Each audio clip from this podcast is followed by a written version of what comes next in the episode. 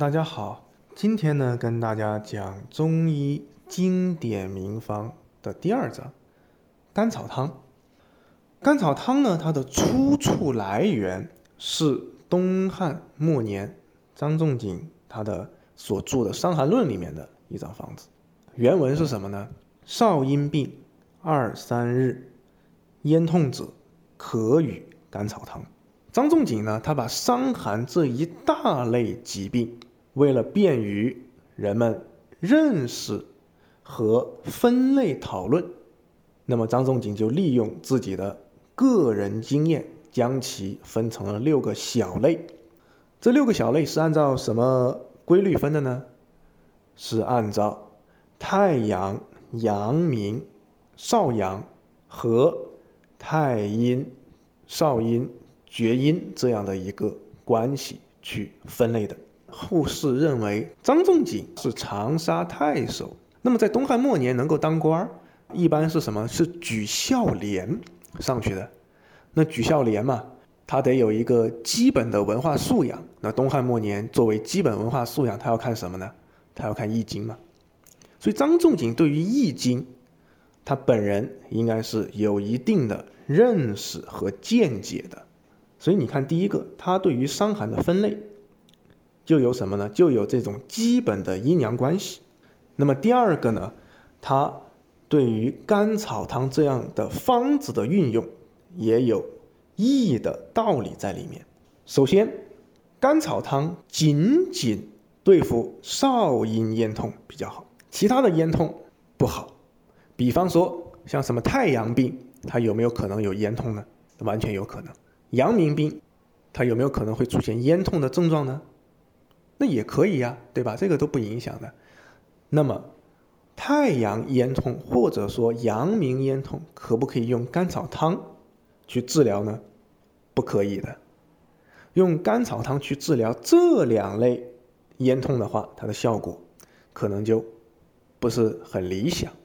我们来考察少阴它的一个特点，按照六七。八九这样的数理，可以将其分为什么呢？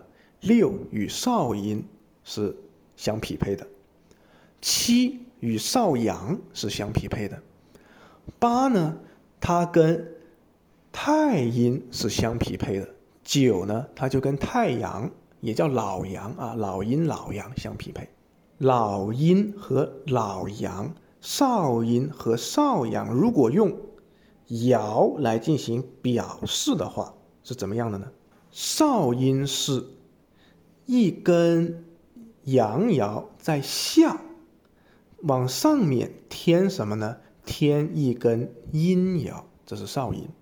老阳是两根阳爻，对吧？一根阳爻在下，再添一根阳爻。老阴呢是两根阴爻啊，一根在下，一根在上。那么少阳呢是一根阴爻。在下往上面添一根阳爻，所谓的三阴三阳，就是张仲景他把伤寒分成六大类的这样的一个三阴三阳是什么呢？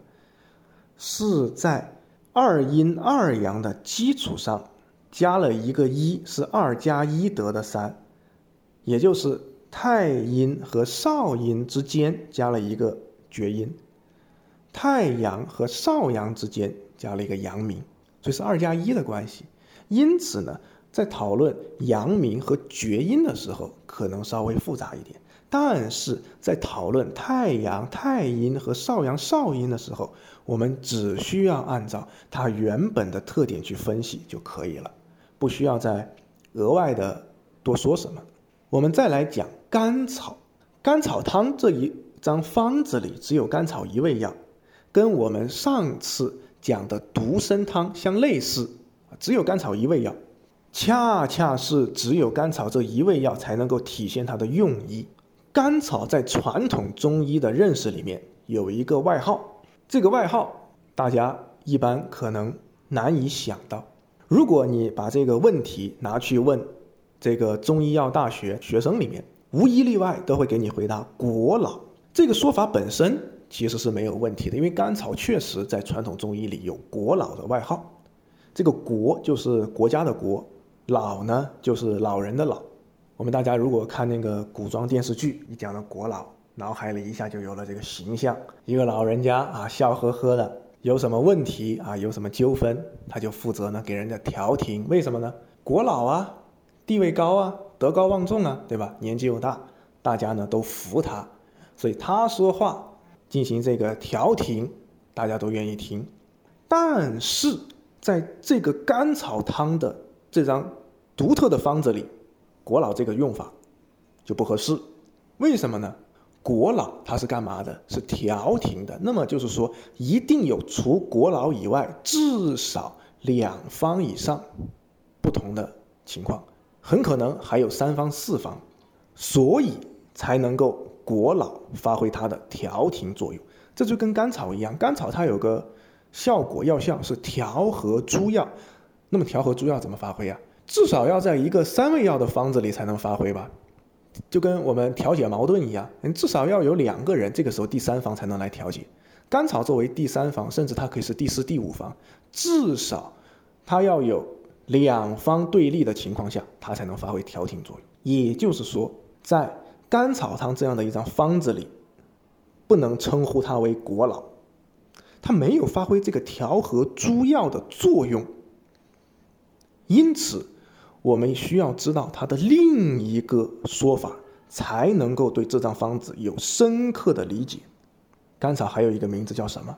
叫做坤土之精。坤土地，大地是八卦中的八种意象之一。地对天，水呢对火。风呢就对雷，山呢就对泽，八种意象，其中地这个意象，它的名字叫什么？叫做坤。坤这是八卦的说法。那么八卦里面的八种卦象可以对应五行，坤所对应的五行是什么？是土。所以坤土之精就是甘草。它得坤土之气的精华，因此我们可以直接将它看为坤的一种。那么甘草汤它的义理，这个时候我们就可以显而易见的发现了。少阴它是一根阳爻之上叠加一根阴爻，少阴之上再可以分解出。两种不同的卦象，一个是少阴之上叠加一根阴爻，形成了雷，形成了震卦；另一个是少阴之上叠加一根阳爻，形成了火，也就是离卦。那么离和火和震雷这两者分别有什么样的特点呢？那么它们的共同特点又是什么呢？各自的特点，火嘛，烧的嘛，燃烧；震它是雷，它动。震动，震动，它没有讲镇静的，没有镇静的说法，一定是震动。那震它一定是动的，它有动的属性。第二个雷，它打一个雷下来，就代表着什么呢？春天到了，万物复苏，阳气呢就要往上升腾。所以呢，我们可以看到，无论是离还是震，它的阳气都是往上升腾的。火的阳气也是往上走的，它就往上，火就往上冲嘛。所以为什么会有少阴咽痛呢？你可以发现这样的一个情况哈，它为什么不是少阴腿痛？少阴病为什么腿痛的比较少？如果大家对于《伤寒论全书》有所了解的话，那么就可以发现，少阴腿痛的少，少阴呢咽痛的多，嗓子疼，因为他阳气都往上走。什么病腿痛的多？太阴病，腹痛，腹痛是在下半部，它不在上半部。第二个呢，什么病它会有相应的出现腿痛呢？对吧？腹痛完了以后，更下面的地方是腿嘛，腿痛啊，一那个腰痛什么的，这个呢，它在少阳病里面有的时候会出现腰痛，太阴病里面出现腹痛就是肚子痛，少阳病有的时候会出现腰痛或者腿痛。当然，这个呢就是我们额外的讲了一讲啊，《伤寒论》它的义理，重点还是回到。甘草汤里面来，无论是离还是正，他们都是主，因为这个是人的这样的一个特点。你少阴病嘛，对吧？是这个人身体里得了少阴病，他一定是在主的这个位置上的。甘草汤它作为坤土之精，它是坤，它一定在什么位呢？在克位，因此主位是离或者震，克位是坤，分别形成了什么？一个是地火明夷，再一个呢，地雷复，形成了这样的一种卦象。火往上冲，这个人嗓子痛，上火了。那你单纯的降火可以吗？是不可以的，需要用什么呢？需要用坤土之精来形成一个状态的叠加，在这个叠加的状态中，人体自身恢复正常。是这样的一个用意，这也符合易的一个核心要点。因为易是什么？就是阴阳之气的来回交流变化嘛。所以它形成了地火明夷。地火明夷，它代表的是什么？代表的是火在地下，它有根儿了。原先单纯的火呢，它是没有根儿的。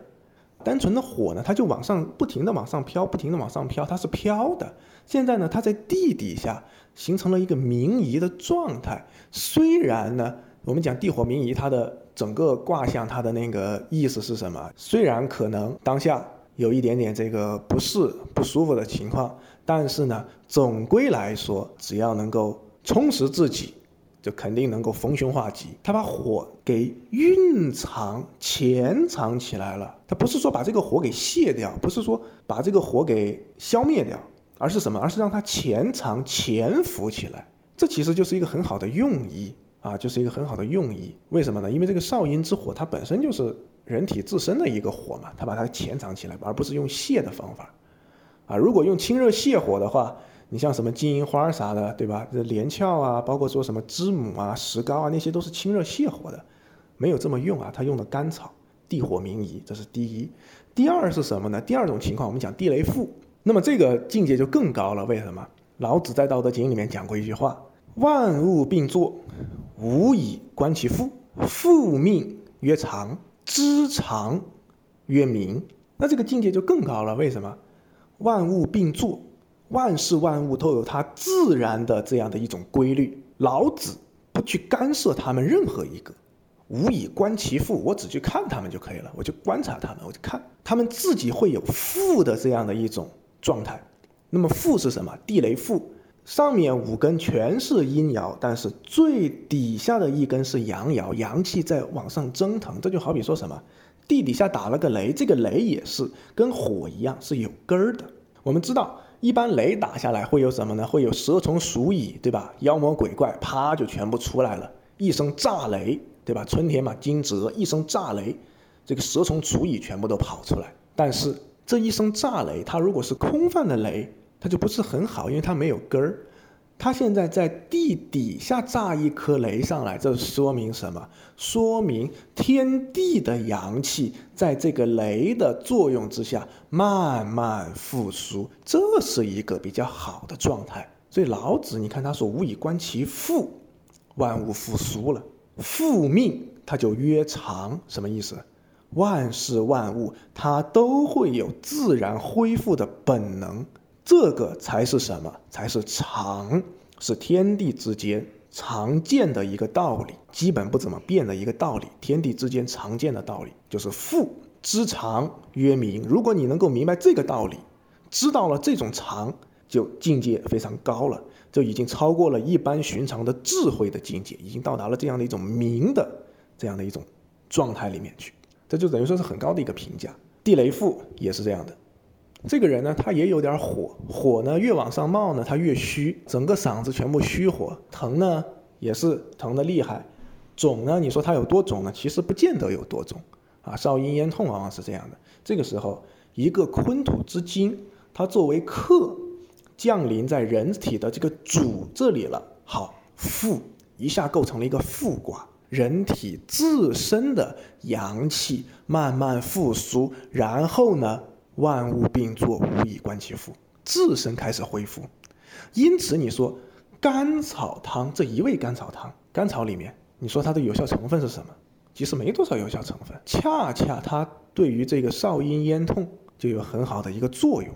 这都是因为这里面有天地之间的义理，《易经》就是这样的。虽然我们时至今日也不能够完完全全、清清楚楚的把里面的道理。一条一条的列举出来，但是事实证明了，《易经》里面讲的很多话是正确的，是可以经过事实检验的，经得起推敲的，这就是他了不起的地方所在。张仲景的这个《伤寒论》，他的这个甘草汤，也不是随意编撰出来的，它里面有什么呢？有这个《易经》的深刻道理。那么呢，就希望啊，我这次的解读一家之言，能够呢给大家一些相应的帮助啊。如果呢能大家听了以后，能够觉得对于学习生活当中啊有一定的帮助作用，就比较好。谢谢大家。